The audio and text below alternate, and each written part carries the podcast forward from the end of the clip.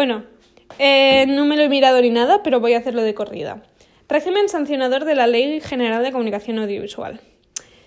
¿Qué sucede cuando una de las obligaciones que ha puesto la ley es quebrantada? Oh, no, alguien ha fallado, qué raro. Eh, pues mira, si una norma del régimen de comunicación audiovisual eh, sale del castigo de la ley y se vuelve ya un acto delictivo, ya no estamos hablando de sanciones, sino de aplicar el Código Penal. Estos son sanciones, no son delitos. Dos cosas distintas. Fallar la ley audiovisual eh, mm, es una cosa. Pero si eso es muy grave o se hace de forma repetida, puede llegar a ser considerado un delito e ir a juicio y aplicar el Código Penal. O sea que, ojo, cuidado. Pero vamos a hablar ahora del régimen sancionador de la Ley eh, General de Comunicación Audiovisual, que es puramente administrativo. Por lo que eh, no los lleva un juzgado, sino la Comisión Nacional del Mercado y las Comunicaciones. Repito, estas sanciones, si alguien infringe esta ley de comunicación audiovisual, la institución que lo lleva y que lo administra es la Comisión Nacional del Mercado y las Comunicaciones, CNMC. Al ser un régimen administrativo, esta ley nos remite a la Ley de Régimen Jurídico de las Administraciones Públicas. No hace falta saberlo, pero es la Ley 39 y 40 del 2015, ¿vale?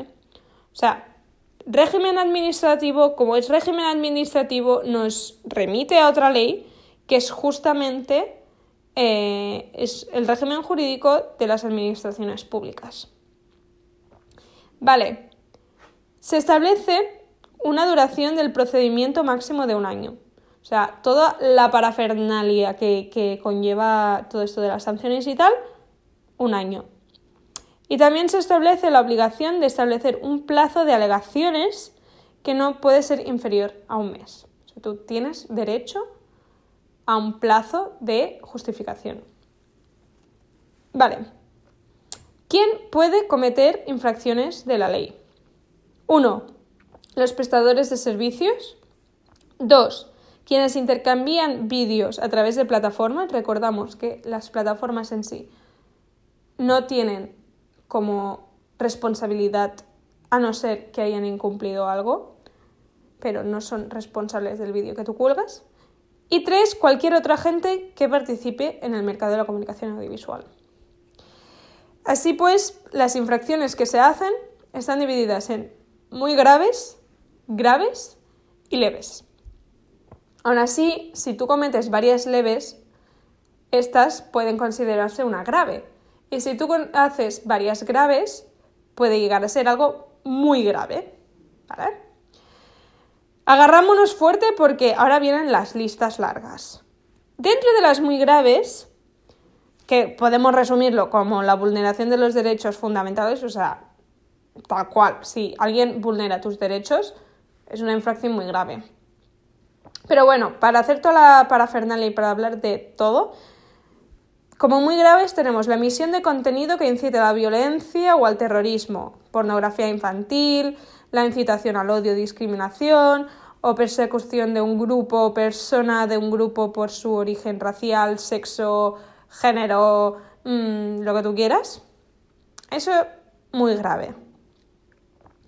También es muy grave la emisión de contenidos que de forma manifiesta o evidente favorezcan situaciones de desigualdad de las mujeres e inciten a la violencia sexual o de género. Vamos, que si es un contenido machista, se va. Em, el incumplimiento de prohibiciones absolutas en la comunicación comercial, recordemos los anuncios, en concreto las que denigren la imagen humana o la dignidad de la mujer.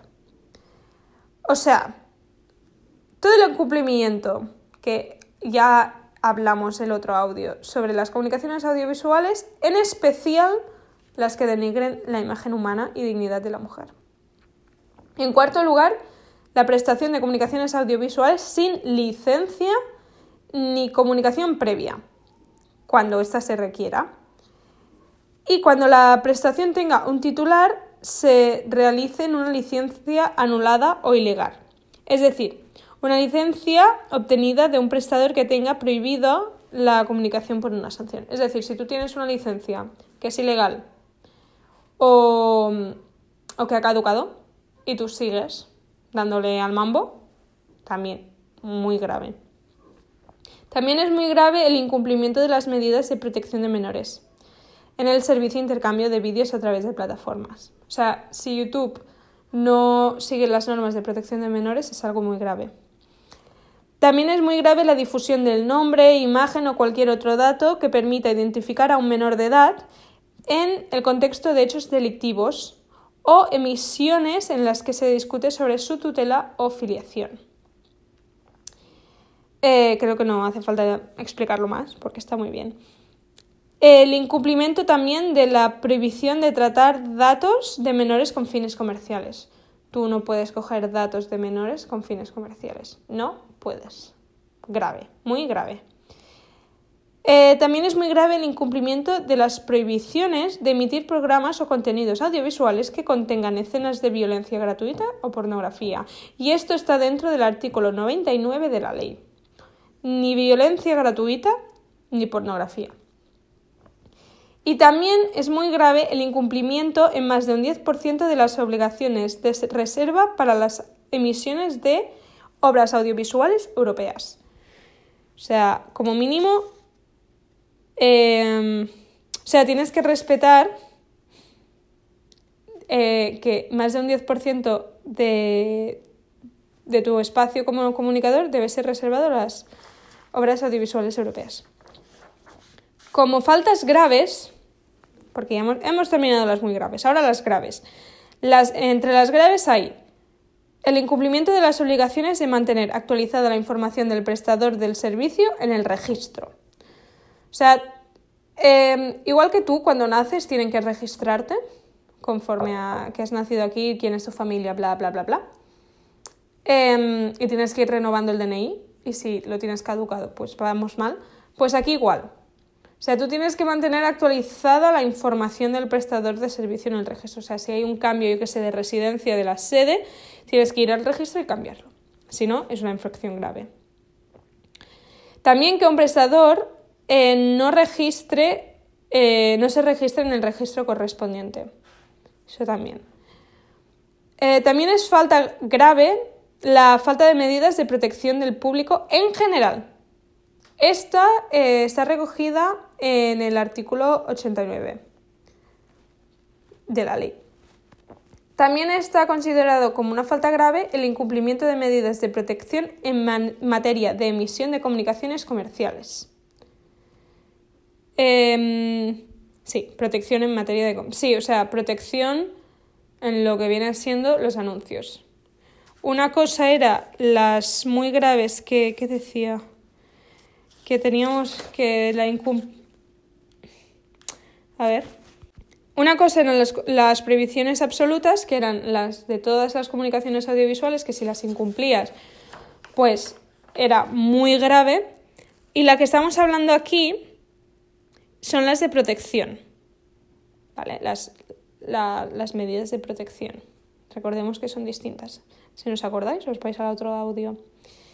Em, también es grave el incumplimiento de la calificación por edades de los programas emitidos mediante el indicativo visual correspondiente. Madre mía, pues hay unos cuantos que no lo hacen. O sea, tenéis, se tiene que poner eh, no, no apto para menores de 18. Esto es obligatorio. También es grave la emisión de programas relacionados con esoterismo, paraciencias, juegos de azar y apuestas fuera de las franjas horarias y límites que permite la ley, obviamente. También es grave el incumplimiento por un periodo indeterminado de un mes. Ay, perdón. indeterminado de un mes, pues ya está determinado. No, no, ininterrumpido, perdón. Ininterrumpido de un mes de las obligaciones de accesibilidad. O sea, habían unas normas que no sé cuántas horas de LSE, no sé cuántas horas de autodescripción, no sé. Pues si esto no lo cumples durante un mes, como mínimo, ininterrumpidamente, pues es grave. Em, ¿Qué más? Emisión de la comunicación audiovisual que incumplan lo que prevé la norma sobre patrocinio, publicidad, etc. Vale. Mm, claro. También es grave la interrupción de programas para la emisión de comunicaciones comerciales cuando no corresponden a los lapsos de tiempo que prevé la norma. Es decir, tú no puedes interrumpir un programa para la emisión de un anuncio si no está eh, si no es en esas franjas delimitadas por la ley. No puedes. Em, ¿Qué más? Inserción sobre impresiones, publicidad virtual o sobre posiciones con fines comerciales sin el consentimiento del prestador de servicio. Es decir, yo soy una cadena de televisión y alguien como me hackea, entre comillas, el sistema y pone anuncios sin que yo lo haya permitido. Esto también es ilegal y es una infracción grave. Em, y última grave, hay el uso de pantalla dividida sobre impresiones o publicidad dividida vulnerando las disposiciones de la ley. O sea, no sé si os acordáis, pero cuando, cuando vemos la tele hay veces que salen como anuncios abajo de todo o a una esquinita, ¿vale? Pues la ley tiene como unas medidas para ello, ¿vale? Ahí, ahí depende de qué sitios, que sí que puedes poner esas comunicaciones comerciales, pero depende de qué sitios no no puedes hacerlo porque o molesta o no sé, pero está prohibido. Entonces, si tú usas esta pantalla dividida y pones los anuncios donde no toca, estarás vulnerando la ley y será una infracción grave. Esta era la última. En cuanto a las leves, son mucho más cortas de explicar menos mal. Las leves, el incumplimiento, eh, está el incumplimiento no esencial de las licencias, incumplimientos no esenciales de las licencias. También la falta de sincronía entre la información de una guía y el contenido eh, emitido, es decir, si me dicen que Doraemon se va a emitir a las 8 y le emiten a las 9, pues es una infracción leve. También el incumplimiento de la obligación de permitir un resumen informativo en relación con los acontecimientos de interés general. O sea, si hacen los Goya y tú no lo emites en abierto, eh, va a ser una falta grave. Ay, una falta grave. sí, una falta muy grave, no, va a ser una falta leve. Y también, ya para concluir, es cualquier incumplimiento de la ley que no sea tipificado como grave o muy grave. O sea, todas aquellas infracciones que no se contemplan son leves. Pues, toda, todo incumplimiento de la ley tiene una consecuencia. Y en este caso, las sanciones serán económicas, aunque también pueden ser, en plan, que te cierren el, el cotarro y todo. Pero bueno, aquí vamos a hablar. ¡Ay! Perdón. Sanciones eh, monetarias por ingresos anuales. ¿Vale? Eh, va a depender la sanción de si el medio cotiza por año, por año, ingresos por año, eh, primeramente, 2.000 millones de euros. En segundo lugar, de 2.000 a 10.000 millones. En segundo lugar, a... hay millones. Mil. No, millones. La M es de millones, ¿no? No. Ay, ahora ya me estoy liando. Espera, espera, lo voy a mirar. Sí, sí, efectivamente, que asusto. Dos millones 2 a 10 millones, de 10 millones a 50 millones y más de 50 millones. ¿Vale? Así pues, las muy graves. Si, el medio em, eh, ingresa mm, eh, entre 2, 2 millones hacia abajo, serán 60.000 euros los que va a tener que pagar como multa. Si está en el segundo pack, de, de 2 a 10 millones, eh, serán 300.000 euros. Si está en el cuarto grupo, de 10 a 50 millones, serán 600.000 euros. Y si ya son los tops, los ricos, los ricachones, serán un 3% de los ingresos con un máximo de 1,5 millones de euros. O sea, más de 1,5 millones no se los van a poder quitar, sino un 3% de los ingresos, que eso mucho. En cuanto a los graves, si el medio es de los pobres, serán, ay, perdón, 30.000 euros. Ya sé que es menor que los muy graves. O sea, perdón, 30.000 euros, eso sí. 30.000 euros. Si es del segundo grupo, 150.000 euros. Después, 300.000 euros, el cuarto grupo. Y el más rico, el 5% de los ingresos, con un máximo de 750.000 euros. ¿Sí? Eh, ya sé que aquí pone un 5% de los ingresos y arriba, en muy graves, ponían 3% de los ingresos. No está mal, lo preguntamos al profesor y era así. No sé quién ha hecho la ley, pero que se lo haga mirar, ¿eh? En fin. En cuanto a los leves, la multa de los más pobres será de 10.000 euros. Eh, la del segundo grupo de 2, de 2 a 10 eh, serán de 25.000. El cuarto grupo de 50.000 y el último grupo del 0,5% de los ingresos con un máximo de 150.000 euros.